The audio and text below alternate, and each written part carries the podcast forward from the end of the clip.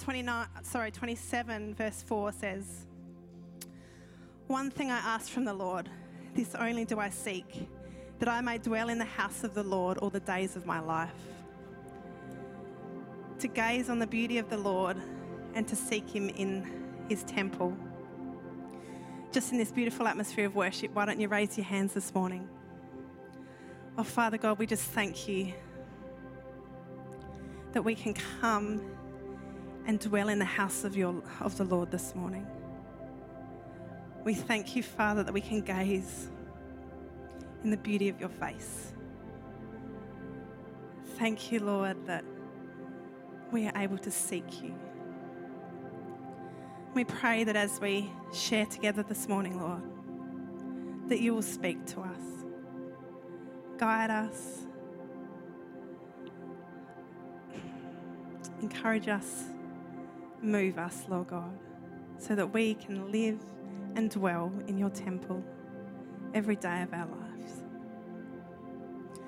Amen. Oh, grab your seats. Who enjoyed worship this morning? How good was that?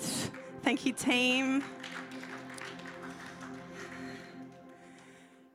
Um, being part of the music team, it's really, um, their heart is really for us to just be able to come into His presence every Sunday and to um, do like that verse says gaze upon His beauty and um, seek His face. So, thank you, team, for doing that for us this morning. So, good morning, One Heart Port Lincoln. Um, welcome this morning to our 9 a.m. service. My name is Ruth. Um, welcome to our people online. I should say hello to them. Hi. Um, and to anyone who listens to the podcast later, welcome. Um, I'm excited to share the message with you this morning. Um, I shared this in Tumby a few months ago, and Pastor Rob asked me to share it here today. So I really pray that you um, get something out of it, that God speaks to you this morning. So, a few things before I get started. Um, Pastor Rob and Pastor Pauline are away in Melbourne this weekend. Um, they were invited to go along to the Moore conference with Life Church. Um, and I believe they're going to a couple of different churches this morning in Melbourne as well. So um, I had a message from Rob this morning, and it sounds like God's downloading a good message for him for Awaken for Thursday night. So um, let's keep keep them in our prayers. Um, just pray that they come back inspired, um, refreshed, and ready to continue the work um, that God has them doing here in Port Lincoln um, and in their different roles around the state. Um, Pastor Josh is also away, so he's up in Whyalla today, um, sharing with them up there, um, and he'll be back this afternoon to preach in Tumby for us. Um, and Youth Alive is on this week as well. So let's keep our youth um, in our prayers this week as they go over to Adelaide, um, just that they'll be encouraged um, and that God will meet them in a new way at Youth Alive this week. and lastly, women, two weeks to refresh two weeks till our spring retreat. I hope you've registered. Um, it really is a great um, afternoon, evening that we get to come together and we get to share together, encourage each other. Um, Pastor Pauline every year very carefully and prayerfully um, selects who she invites to share with us. So I know that we're going to be blessed by Pastor Shana this, um, this month. And we've got our music team, coffee team, and others who are just um, volunteering their time to make sure that we have a great afternoon. So come along, be blessed, um, and I've got no doubt that it's going to be an amazing time together. So that is on October the 21st, two weeks' time. All right. So I thought I would start by sharing a little bit of an overview about me you might have seen me around One Heart, but maybe not really know who I am. So I thought I'd do a quick little brief, brief introduction. So usually I'm where Pastor Kimberly was this morning. I feel much more comfortable leading worship. Um, I sing, and occasionally I'll play the keys. Um, I have spent as long as I can remember being part of a music team, and music is really where I um, connect with God. Um, I serve on the ministry team and I help Pastor Pauline and Pastor Claire with the women's. Um, I'm a follower of Jesus. I do my best to daily follow him. Uh, wife to Mark and mother to three. So Rory is 10, Michaela is 8, and Caleb is 3. Um, I didn't grow up on the Eyre Peninsula, so I moved here uh, 16 years ago next month to work as a paramedic.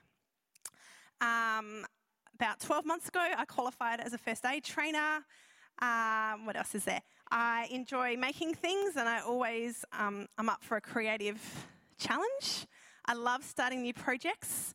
Uh, I'm not so great at finishing them. Um, the last couple of years, I've enjoyed developing a veggie garden. I love playing netball. Um, I have a really weak spot for M&Ms. Um, definitely my chocolate of choice. And I seem to enjoy uh, flogging myself at CrossFit a few times a week. Maybe that's because of my M&Ms. I don't know. Um, I love enjoying, um, sorry, exploring God's creation for ways to support our bodies and our health naturally. Um, and I think, like many, I've found the past few years extremely difficult. Um, but for different reasons, but through it all, God has remained faithful. Um, and He continues to stretch and grow me in ways I've never imagined. Probably being up here, being one of them. Um, so, now for something that you don't know about me. When I was younger, um, I was a scout. And along with my two brothers, uh, we went to um, the scout group out in Kuitpo Forest. So that's just outside of Meadows in the Adelaide Hills. That's where I grew up. I've always enjoyed being outdoors. Um, I've loved, um, so I loved the um, outdoor adventures and challenges that came with being a scout.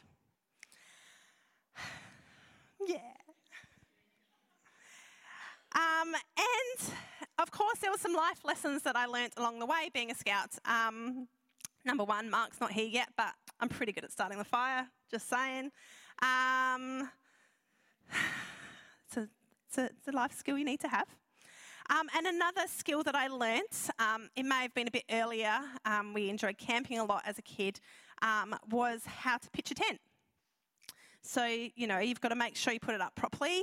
Um, secure it appropriately. The poles are in place, pegs are in the ground, the fly's all nice and secure because if it gets a bit breezy, if you don't have that secure, that's going to flap like crazy and you're not going to get any sleep. Then, once you've got your tent up, you need to make sure that nothing's touching the sides. Has anyone had that experience before? If it touches the sides, you're going to get wet overnight. Also, make sure you don't leave anything outside, like your boots, because overnight something's going to probably make their way in there and you're going to find a surprise in your boots in the morning. So, as far as pitching your tent, you've got everything upright. You've also got to uh, look at where you've pitched your tent. So you've got to make sure that the ground is clear because if anyone else here was a scout, um, we used to sleep on those really um, thin foam mattresses. So if your ground wasn't clear, you felt everything under that mattress um, and you did not get a good night's sleep. If you didn't have some sort of protection, the wind would blow you around. And if you didn't pay attention to the ground, like looking for where the water might run through, um, you risk your nice dry haven becoming a wet mess during an unexpected downpour. Okay? All great things to know about camping, right? Uh, but we're not camping, are we? No? Uh, so, why am I sharing with this, this with you this morning? So, I want to ask you today where have you pitched your tent? Okay? Because just like these things are important when we consider t- uh, pitching our tents uh, physically, I believe we need to consider where we've pitched our tent spiritually as well. When we're out camping, our tent becomes our dwelling place. It's where we spend our time. In the spiritual, our tent is where we choose to dwell. And depending on where we've camped, uh, this can make it easier or harder to connect with God. So, how and where we choose to pitch our tent is very important. This is something that's challenged me over the past few months, and so I just, um, I'm definitely not a master. I'm still learning things, um, but I would like to share some thoughts with you today. So we're going to read from Genesis chapter 13. So if you've got your Bibles with you, turn to Genesis 13. I'm not a biblical scholar. I don't understand it all, but I just want to show um, some, share some thoughts with you today and ask, where have you pitched your tent? So a little bit of background leading up into uh, Genesis 13. So we've got Abram. Abram has been called by God. God is telling him to leave his native country and to go to the land that I send you to. Um, he goes as instructed. He takes his wife, he takes his nephew Lot, and they take all their wealth with them. Now, the move doesn't go without challenges. Um, they hit a severe famine, so they have to uh, kind of do a bit of a detour to Egypt. Uh, then Abram kind of gets himself in a bit of strife with Pharaoh. They have to leave Egypt and they travel on. And by this stage, Abram and Lot are both uh, quite wealthy. They've got lots of flocks of sheep, goats, herds of cattle, and many tents. And they are finding that the land can't support both their families. Um, and soon we get some disputes breaking out between um, the two tribes. So we're going to read uh, Genesis 13, starting from chapter 8. So finally, Lot said, sorry, finally, Abram said to Lot, Let's not allow this conflict to come between us or our herdsmen. After all, we are close relatives. The whole countryside is open to you. Take your choice of any selection of land you want and we will separate. If you want the land to the left, then I'll take the land to the right. Or if you prefer the land on the right, then I'll go to the left. Lot took a long look at the fertile plains of the Jordan Valley in the direction of Zoar. The whole area was well watered everywhere, like the garden of the Lord and the beautiful land of Egypt. Lot chose for himself the whole Jordan Valley to the east of them. He went there with his flocks and servants and parted company with his uncle Abram. So Abram settled in the land of Canaan, and Lot moved his tents to a place near Sodom and settled among the cities on the plain. But the people of this area were extremely wicked and constantly sinned against the Lord. After Lot had gone, the Lord said to Abram, Look as far as you can see in every direction, north and south, east and west. I am giving all this land as far as you can see to you and your descendants as a permanent possession. And I will give you so many descendants that, like the dust of the earth, they cannot be counted. Go and walk the land in every direction, for I am giving it to you. So Abram moved his camp to Hebron and settled near the oak grove belonging to Mamre. And there he built another altar to the Lord. so we have two families and they're deciding where they're going to spend their futures, where they're going to pitch their tents. Um, and so, as we kind of look through this this morning, can I challenge you to think about where have you pitched your tent? So, first off, there we read about Lot. Abram gave him the first choice. Now, Abram was the oldest, so technically um, he should have had the right to choose first, but he's given that to Lot. And I kind of imagine that as Lot looked out over the fertile plains of the Jordan Valley, he's like, that's where I want to be. That place looks like a good place. It's well watered. Um, it's described like the garden of the Lord, so it must be good.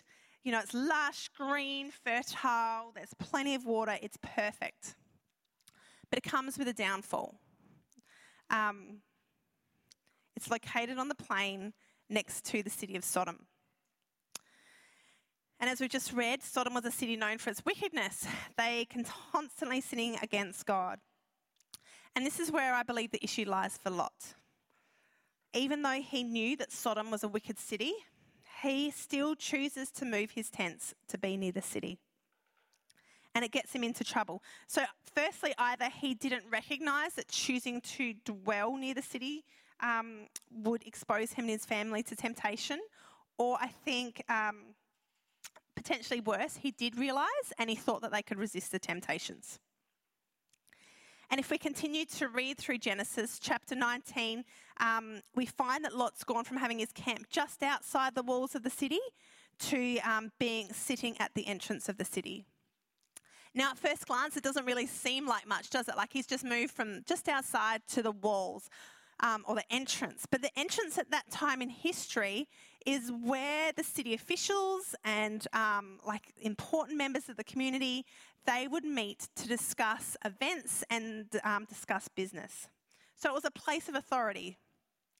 Um, and it seems reasonable then that Lot um, held a position of authority within the government, or at least was associated with those that did. Okay? So, either way, he's gone from living outside the walls of the city to now being inside the city. He's no longer resisting the temptation that perhaps he thought he could. And in Genesis 19, when the angels come to warn him about the impending doom of Sodom, it takes them the entire night to convince him that he must leave with his family. And to reveal just how deeply sin has been absorbed into Lot's life and how he's become hardened to the city's evil um, acts, he offers his virgin daughters to the mobs that are trying to get to the angels. Which is my thought where have you pitched your tent? How many times do we think something looks good, but we know that it puts us possibly in the path of temptation? We need to be very aware of where we're choosing to dwell. Because if we set ourselves up alongside temptation, like Lot did near Sodom, are we really that surprised when it turns out we can't resist the temptation? We also need to realize that sometimes, and probably in a lot of cases, just like Lot, it goes beyond just us. Where we choose to dwell has a significant generational and eternal impact on those around us. So, our families, our children, our children's children, our friends. When Sodom was destroyed, the only ones that survived were Lot and his two daughters. Three people we read that when they pitched their tents just outside Sodom, it was a large tribe. All that survived were three. And I mean, I do think that sometimes we do end up in a path that we don't realize puts us in a place of temptation. But it's important that once we recognize the error of our dwelling place, that we do the hard work to move our tent. Um, we pull it down and we re pitch it um, elsewhere where God is asking us to. So that brings us to Abram. So Abram settles at Hebron in the land of Canaan. Um, and unlike like the lush, fertile green plains of the Jordan Valley, we really don't um, see much or hear much um, about the land where Abram has settled. Um, and I don't know about you, but the more I read the Bible, the more I realize that there's no words that are wasted. So I thought I'd look into Hebron a little bit. So Hebron um, is located a little over 30 kilometres south of where Jerusalem is today. So there's a nice little map there for you, if you can see it there. Um, and it's nestled up in the mountains. So on the surface, it doesn't really look like an ideal location. It'd be hard to work. They might not be able to easily get things in and out. Um, but it's actually a region of quite rich soil. And sometimes that's exactly what happens when God tells us to do something, isn't it? It doesn't make sense to us. It um, can look like hard work. It may not look like it's going to be growing anything, um, and it's definitely not the direction we expected God to take us. But when God is talking to us, we need to listen. The Lord spoke to Abram, and the first thing he did was um, move his camp. So if God is speaking to you, listen and then move. Take the time to be in tune with God and where He wants you to be. It's not always going to be the easiest place, it may not make sense, but God is just asking us to be obedient. So be willing and flexible to move if God says so. He might say, No, you're not to dwell here, keep going. So keep carrying your tent until He says, This is your place. Even though it may not make sense, because when we pitched our tent in the right place, we find it easier to connect and spend time in God's presence. And then it's being open and willing and again flexible to hearing God's voice when He says it's time to move again. Because the right dwelling place for last year isn't necessarily the right place for this year. And this year's dwelling, right dwelling place isn't necessarily the right place for us in the future. So we need to be continually listening and seeking God um, and being willing to move so that we can step by step dwell closer to Him. So then I had a bit of a look at Hebron in a biblical sense. So, was it significant um, in terms of what we read throughout the Bible. So these verses in Genesis 13, that's the first time Hebron is mentioned, and then it's kind of mentioned a few times after that. Um, Hebron is where Abram, who became known as Abraham, brought the field with the cave so that he could bury his um, wife Sarah there. Um, Abraham, Isaac, Jacob, Rebecca, and Leah were also buried there. So there's quite a few of the um, kind of big patriarchs of um, Israel that are buried there.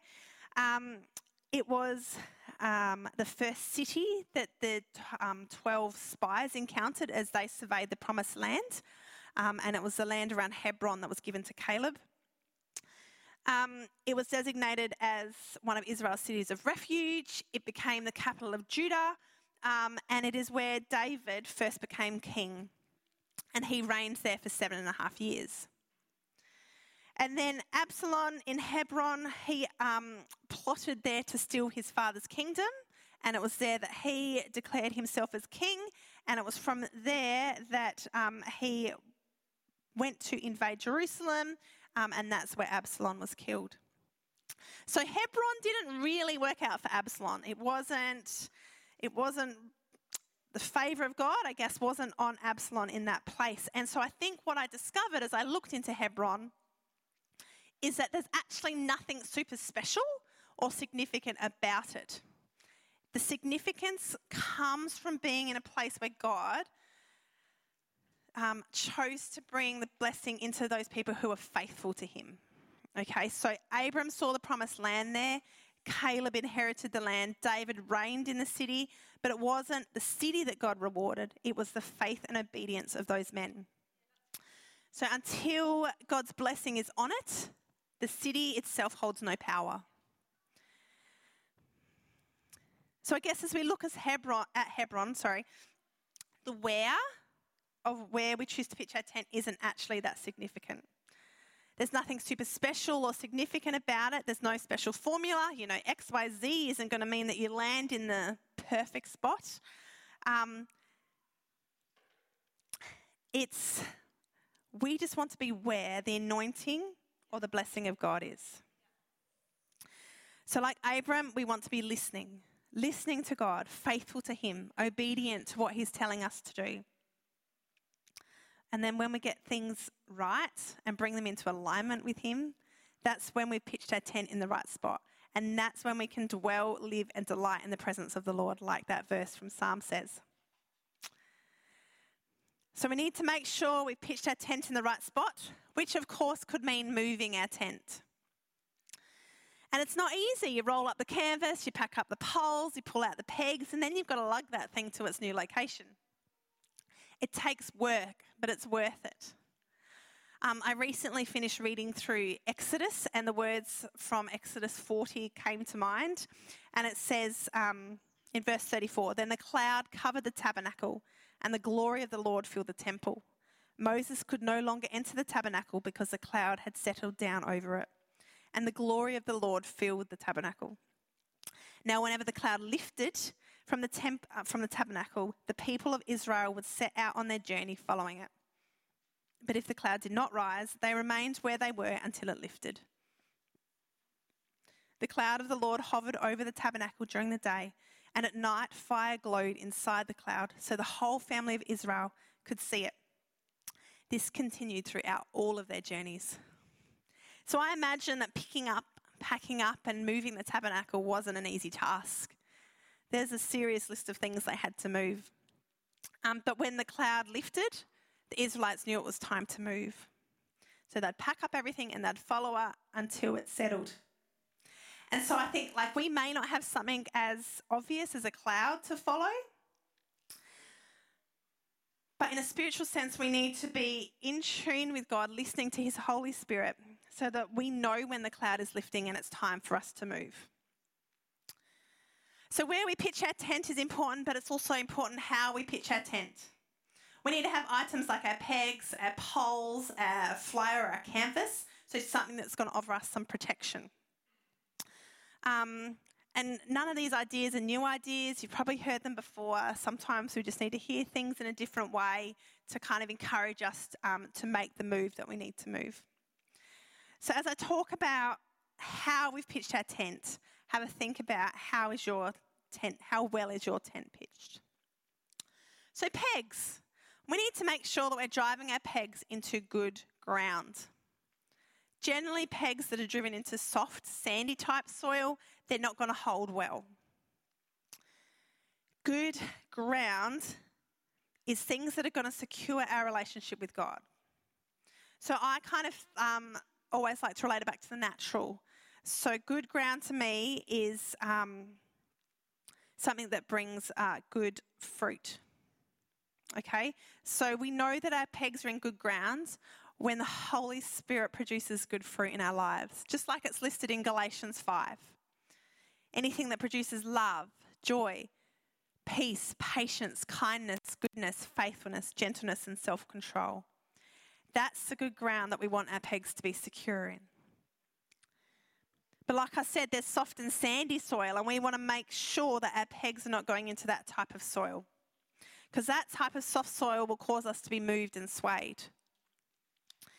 And Galatians 5 also um, describes some of these things where it says, um, with a list of desires of the sinful nature, including sexual immorality, impurity, lustful pleasures, idolatry, sorcery, hostility, quarreling, jealousy, outbursts of anger, um, selfish ambition, dissension, division, envy, drunkenness, wild parties, and other sins like these.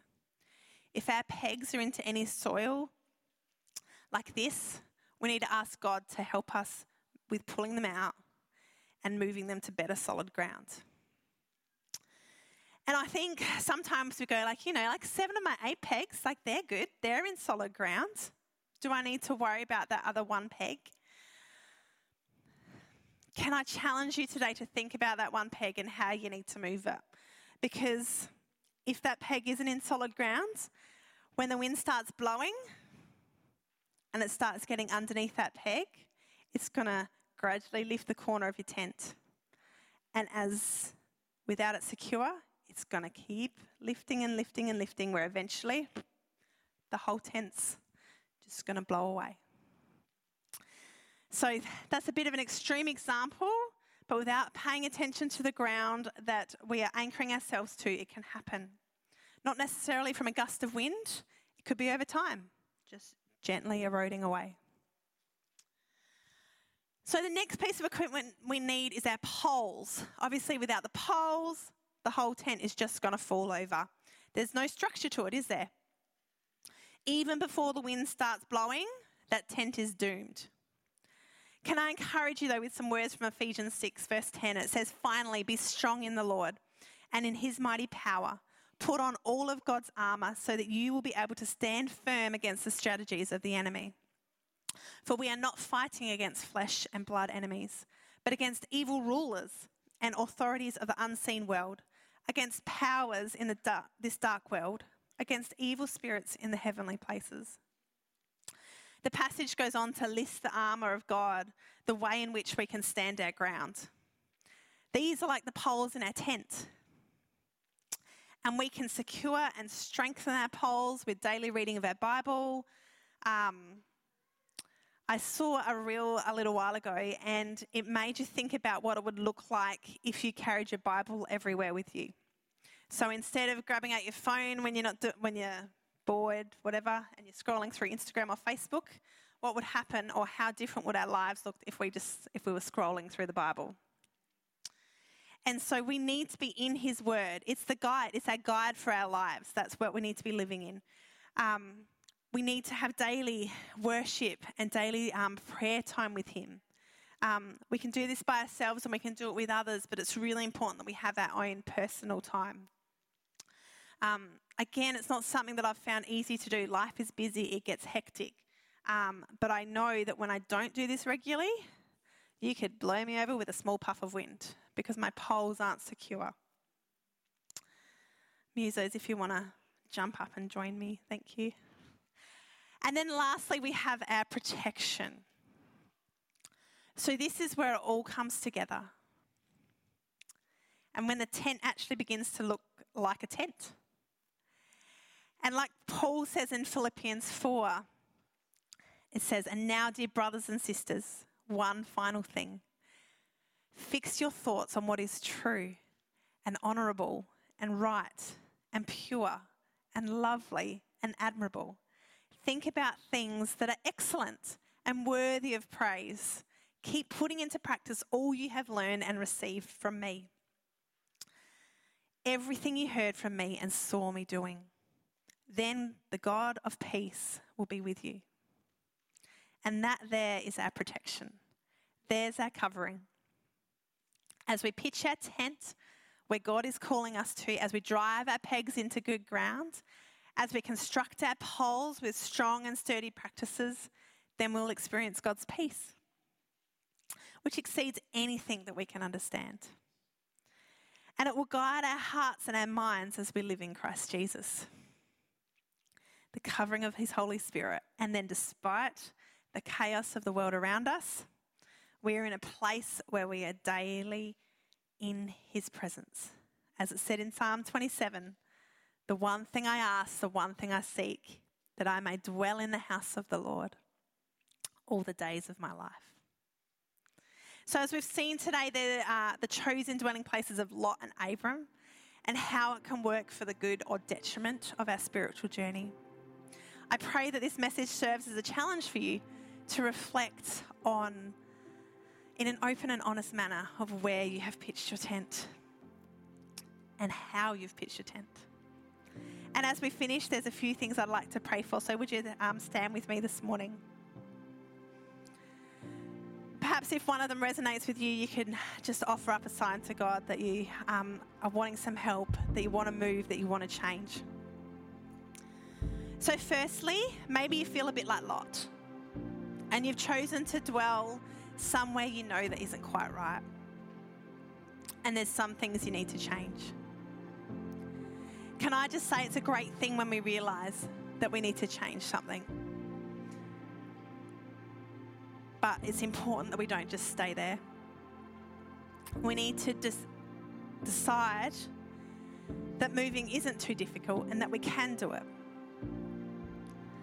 So, if you need to this morning, let the Holy Spirit talk to you and help you with pulling out those pegs, packing up your tent, and moving it to where God is asking you to move to. The next thing I'd like to pray for is that maybe you're a bit more like Abram. You've been listening to God and choosing to dwell where He's asked you to dwell. But perhaps you know that your tent isn't pitched quite right. You've got seven out of eight pegs in good soil, but you need help with one, or maybe there's two or three that you need some help with. So as I pray this morning, I'm just going to be praying that He can, that God will show you the pegs that need to be moved, and how He can help you to do that, to help secure them in Him in the good ground. To have those poles strengthened by putting on His armor so that you won't bend or snap. And lastly, I want to pray that all of us, that we all have our protection securely in place, that we can fix our eyes on the good things and that God's peace will cover us and be with us. And then when the world is in chaos, um, and I believe that things are going to get much more chaotic than what they have been in the past few years. But then when the world is chaotic, that we are secure in our dwelling place and we are secure in, um, in God and the peace and protection that He offers us. So I'm going to pray this morning and then we're just going to sing again. So, Heavenly Father, I thank you so much for your word that guides us. Thank you that you want us to just dwell in your presence, Lord. Father, I thank you for sending your Holy Spirit for us to listen to. And Father, if we feel like Lot this morning and we know that we're not in the right spot, help us to be ready to move. Help us to be willing to move, Lord God, to pack up our tent and to listen to you and to follow you and pitch in the right place. Father, we want to be able to spend our days dwelling in your presence. And Father, for those who feel a bit more like Abram, Lord, they've listened and they've moved. but somehow the tent's just a bit skewy. The pegs maybe aren't driven into the solid ground that we want them into, Lord. Help us to recognize these things, Father. Help us to make those shifts, to secure our poles and to put on your armor so that when the winds come, Lord God, we're not going to blow, we're not going to snap, but we're going to stand strong and firm in you, Lord God.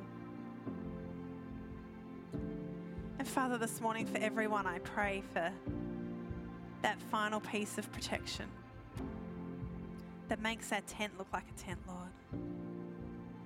For that peace that comes with your Holy Spirit that we cannot understand. I pray that you'll cover everyone here this morning in your peace. And that when things are chaotic around us, Father, that we are in your dwelling place. And that we can stand firm and secure in who you are. I thank you, Father, that you have made a way for us to dwell in your presence every day. Amen. Thank you, Ruth. We're just going to finish this service off. We're just going to sing together one last time. And let's just cement what God has spoken into your life this morning. Will you join with us?